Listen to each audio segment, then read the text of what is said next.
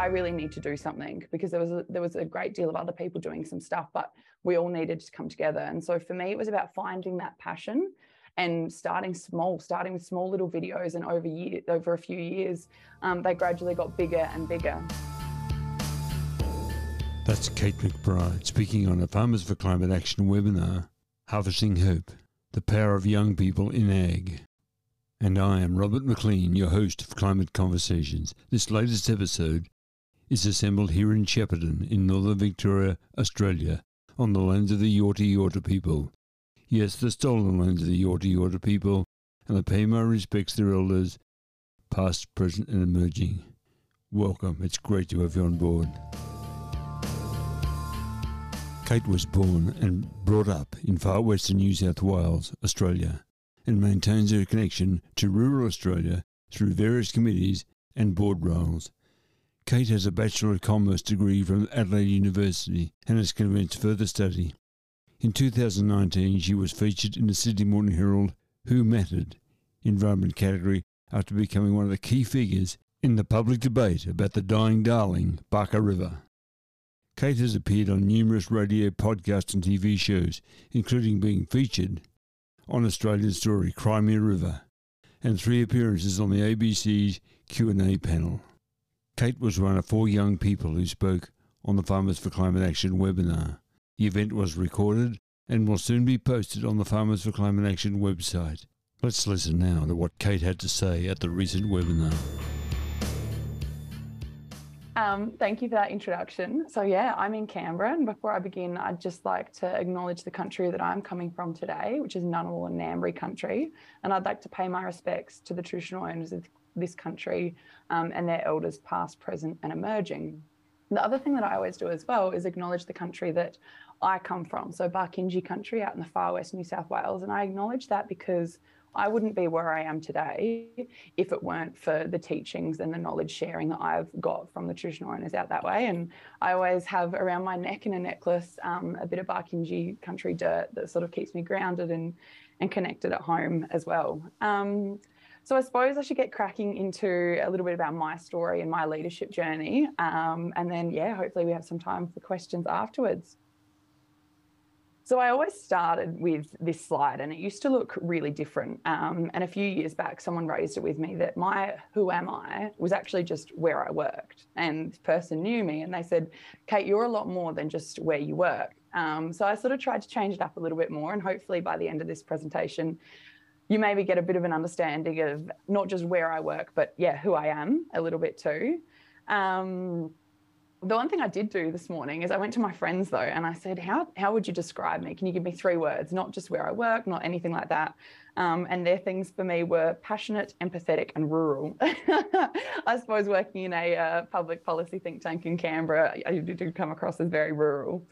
But I am a bit of a jack of all trades. And as you heard from the range of different work that I do, um, I, I really like it that way. I like sort of being able to connect with a range of different people, whether that's in my sort of Canberra capacity here as parliamentary liaison, which involves working up at Parliament House with all different political parties. I'm also a researcher, so working with people in that space, or when I go back out home and um, yeah, next week I'm chairing a weeds committee out in Western New South Wales. So sort of a bit of two different worlds that come together. Um, but what it allows me is to connect with a very like a massive variety of people from totally different walks of life and really get to know them and understand them the best way I can.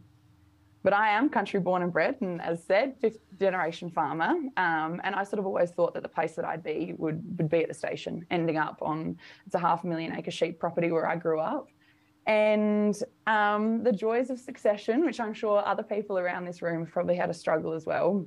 My plans didn't exactly work out the way that I'd planned, and for a variety of reasons, I actually stepped away about a year and a half ago, and that sort of turned my world upside down a little bit because I had these plans of what what my life was going to look like and where I'd end up. Um, and that changed a lot. And thankfully, I had a lot of incredible people around me during that time, and I can still keep maintain my connections to the bush but I love what I'm doing now. Um, and yeah, I'm really thankful for, for the change in my life. And yeah, so I live in Canberra now, the bush capital, um, and I'm absolutely loving it. But what I've done is with my work with the Australia Institute, and this is sort of what I think is really important for, for, country people to be able to do is be who they are, but then also say how what they need. And when I came to the Australia Institute, they said we want you to move to Canberra, um, and we want to give you essentially what is my dream role.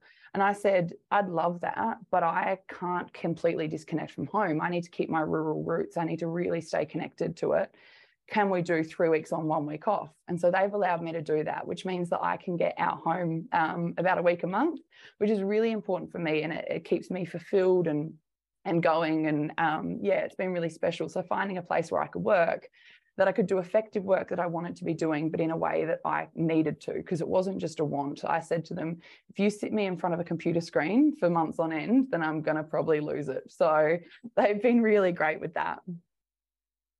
So, in terms of like voice and whatnot, um, I sort of thought I'd go into a little bit about my journey um, and what that looked like.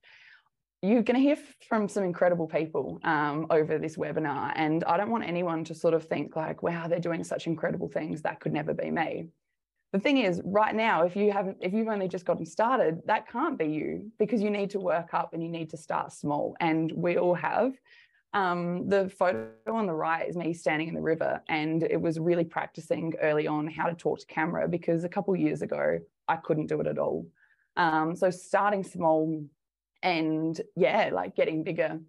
For me, I never wanted to be like the face of anything and play in this space, I suppose. But um, I found my passion and it was the Darling Baaka River. And some of you might have like heard a bit about the work that I do in that space, but we had massive water problems. And it was almost like a fire, like something was sparked inside me. And I just said, I really need to do something because there was a, there was a great deal of other people doing some stuff, but we all needed to come together. And so for me, it was about finding that passion and starting small, starting with small little videos, and over year, over a few years, um, they gradually got bigger and bigger. The other thing with this though is not everyone has to be standing in front of or yeah, standing in front of the camera. Um, there's within movements and, and causes, there's a place for everyone. And sometimes that means telling other people's stories rather than telling your own story. And I think that's really important as well is finding your place in the world and within a cause, whatever that looks like, where you can be most effective and you're also enjoying it as well. So it used to be a bit more behind the scenes for me. And then over the years, that's transitioned to be a bit more forward facing. And um, I think that's been really important for me as well. But the one thing right along is staying true to yourself and staying authentically you, no matter what it is. And the other thing my friend said to me today, when I said, you know, like describe me, they said, Kate, you're a chameleon and you can fit in anywhere, but you are always you no matter where you are. And I feel like they sort of almost don't go together, but somehow I think if you're staying authentically you, um, that's really important. And it's something that is really important for me to maintain and continue as well. And my last slide, because I don't want to do the old death by PowerPoint, but it's actually kind of funny, this one, because I use this slide really regularly, not just for this webinar. And, and I always have that Farmers for Climate Action thing because there's a bit of a story around this one. And so I started my journey in like being a vocal person in the bush sort of thing for, for water issues. And that gradually got bigger. And, and as the drought happened, I started working in that space a bit more. And it's gradually grown to be more of a voice for rural Australia. Um, but one thing that I was always too nervous and didn't want to touch was actually talking about climate change. And it's because I think, you know, part of it is political as well. But for so long, I thought if I speak out on this, I'm going to get knocked down. Like, I, I just can't put myself out there and do that. And it wasn't until last year on Q&A that I finally went into this space. And it was a big risk almost. Like, I wasn't sure whether it'd be good or bad, but I knew that this cause, like I believed in it, and I just needed to find the courage to actually do it and speak on it myself. And I did. And I got nothing but sort of applause afterwards. The only thing, the only other feedback I got was, What took you so long? We've been waiting for you to come into this space. And I think, you know, it really is about being brave and not pushing yourself too far, but pushing yourself out of that comfort zone a little bit the other thing on my slide is if not me, who, if not now, when? And I think that's just such an important thing to remember in this space as you become leaders within the ag space and are given a voice or create a voice for yourself, I suppose, as well. I was back in Menindee the other day, and Menindee is like what the place I call home now. We've got the most incredible lakes. If you haven't been out there, you have to come out there. Big Menindee advocate, you can see. Um, but I was sitting at the cafe and I was I was chatting to a Barkindji elder and I said, Auntie Barb, like I'm just so happy here. I I don't want to go back to Canberra. I want to be here and spend my time here. And she turned to me and she said, Girlie, we need you in Canberra right now. You need to be in there fighting for us, and Menindee will always be here for you to return home to. But that's where you need to be. And it's something that's really stuck with me. And um, it meant a lot coming from Auntie Barb as well. But yeah, I just think like it's it's an opportunity that I've got here, and I've I've got the privilege of having a voice now and being able to speak for and with rural people. Um, and I think that's a real privilege, and we have to recognise as well. But it does take a lot to stand up and to play in these spaces. And so I think it's really important that as young people in this space as well, we all need to be supporting each other. And, you know, when you put yourself out there and you show courage, you're not always going to win. And sometimes you are going to come off second best. And when people do, um, I think we really need to make sure that we're lifting them back up. And, you know, not you're not going to win every every battle, but um, being there for one another. And it's something that ag community I've seen really strongly. And it's incredible the amount of like advocates within this space that are just constantly checking in on each other and people that I've never met in person, but I call close friends. And it's the joys of social media, I suppose, um, these days is being able to check in on people and support them and do everything that you can. So I reckon I'll leave it at that. I must be pretty close to my 10 minutes. Um, but yeah, thank you for listening. And as well, the other thing that I do try and do is make myself really accessible. And I want to help. I've had a lot of incredible mentors over the years. So I'm always there on social media or email whenever anyone, if anyone ever wants to get in contact, I'm happy to help because I had incredible mentors coming up when I was. So happy to be that for others. Thank you.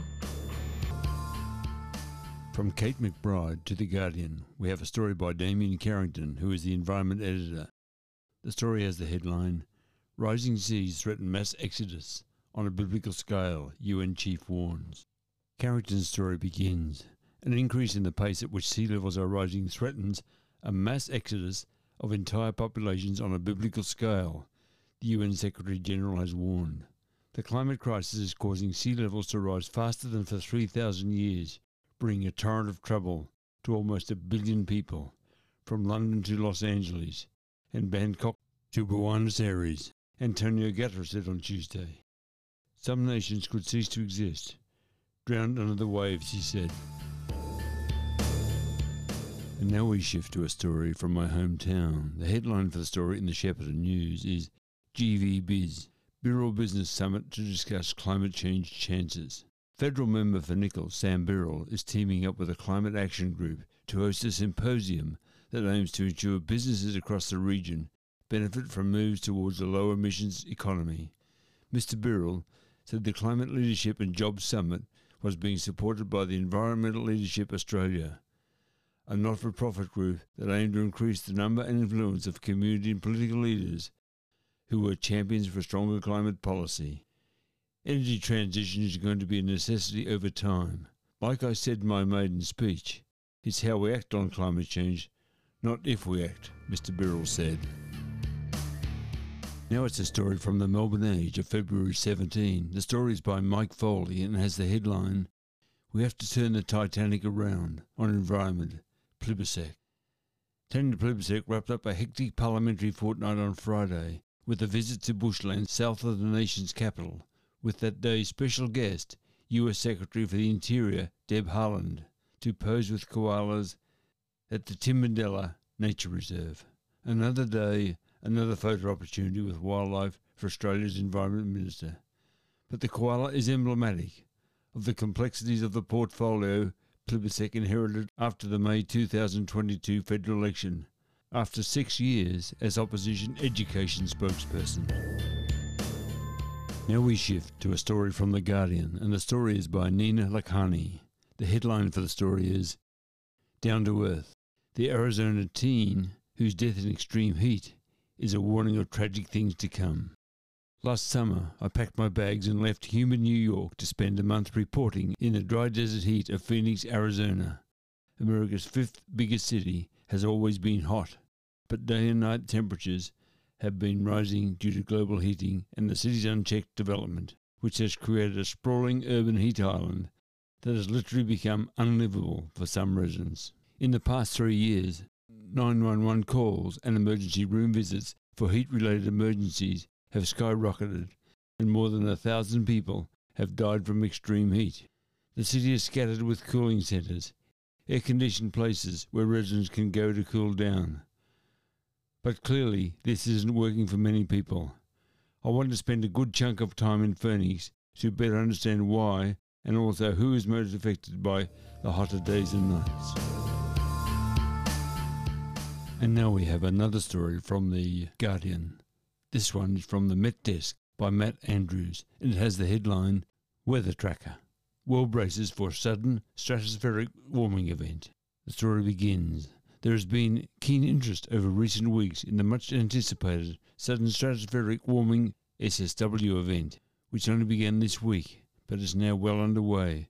The SSW phenomenon is linked to the polar vortex, an area of low pressure across the North Pole that forms within the stratosphere during autumn, as temperatures plummet in the absence of solar radiation. Here's a first. I've never had a story before from the Progressive Policy think tank. The headline for the story is 1.5 degrees Celsius, dead or alive. The risk to transformational change from reaching and breaching the Paris Agreement goal. This historical failure to sufficiently tackle a climate and ecological crisis could create consequences that challenge the ability of societies to tackle the root causes of this crisis. This is a doom loop. The consequences of the crisis and the failure to address it draws focus and resources from tackling its causes. We describe this as a strategic risk to our collective ability to realise a transformation of societies that ultimately avoids catastrophic climate and ecological change. This dangerous dynamic extends to how prospects for tackling climate and ecological crisis are framed. We explore a key example the growing debate over whether it is now inevitable that global heating will breach the internationally agreed global 1.5 degrees Celsius. Now we shift to Inside Climate News for a story by Christopher Tigu. The story has the headline At COP27, activists say Europe wants Africa to become its gas station. The story begins. Some came from Kenya, Tanzania, and South Africa.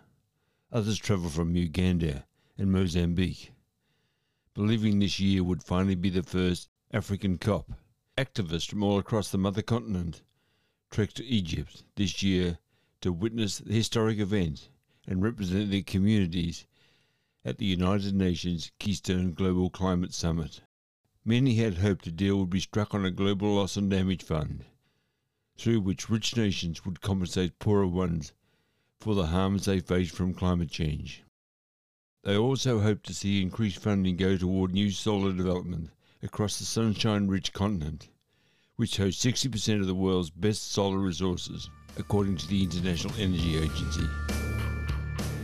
And from the newsroom, we hear in a story written by Aaron Smale. And the story has the headline Cyclone Gabrielle Survival, Resilience, and Losing Everything in Hawke's Bay. Aaron's story begins. A couple rescued from the roof of the house in Hawke's Bay, rural Puketapu, on Tuesday have finally made it to safety in Napier. Ant and Anna Sebastian managed to get a ladder from their garage and make it to the roof of their Oamaru home around 6 a.m. on Tuesday as the flood waters suddenly rose around them.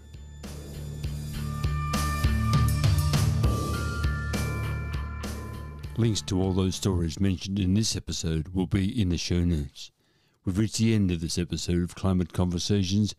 Thanks so much for your company. It's been wonderful to have you along. So until we talk again, please take care, stay safe, and please be kind for everyone you meet is fighting a great battle. And please, if you enjoyed this episode, feel free to share with your friends. And I'd love you to share with your friends, as we all need to know all we possibly can about the climate crisis, how it's unfolding, how we should respond, and what we should be doing. Now take care.